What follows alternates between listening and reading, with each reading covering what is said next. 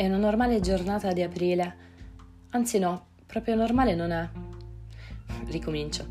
È una giornata normale di pandemia ed è aprile. Voi l'avreste mai detto? Normalità e pandemia. Un ossimoro ormai diventato sinonimo. Pandemia.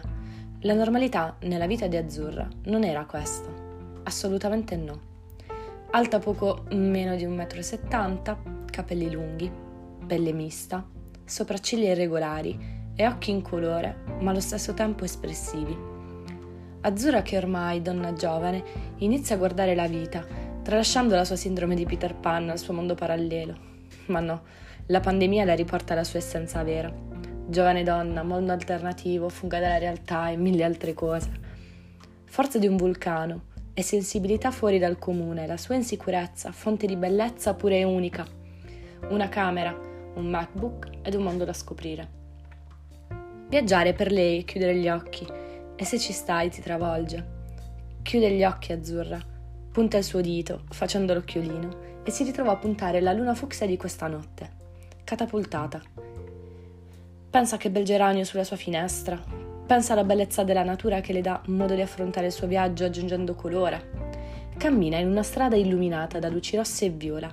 Guarda i passanti, ragazzi con bottiglie di vodka per strada, coppiette che si tengono per mano e lei che entra in un night e chiede un gin tonic.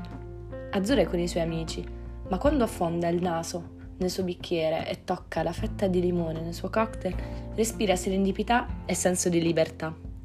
Balla, si muove, ride e pensa all'amore, ma di questo poi ne parliamo più là. Divertirsi per lei è la base.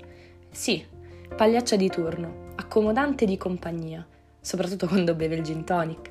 Lì il suo mondo diventa condiviso amici che si abbracciano sulla hit del momento, persone che saltano per il revival degli anni 90, gente che si eccita per il pezzo di Freddie Mercury ed io che la guardo da lontano e la vedo adattarsi in quella situazione che l'avrebbe soddisfatta però solo se ci fosse stato qualcuno. Beh, ora se vi va, vi racconto di Azzurra. Vi racconto del suo rapporto con le situazioni e con le cose.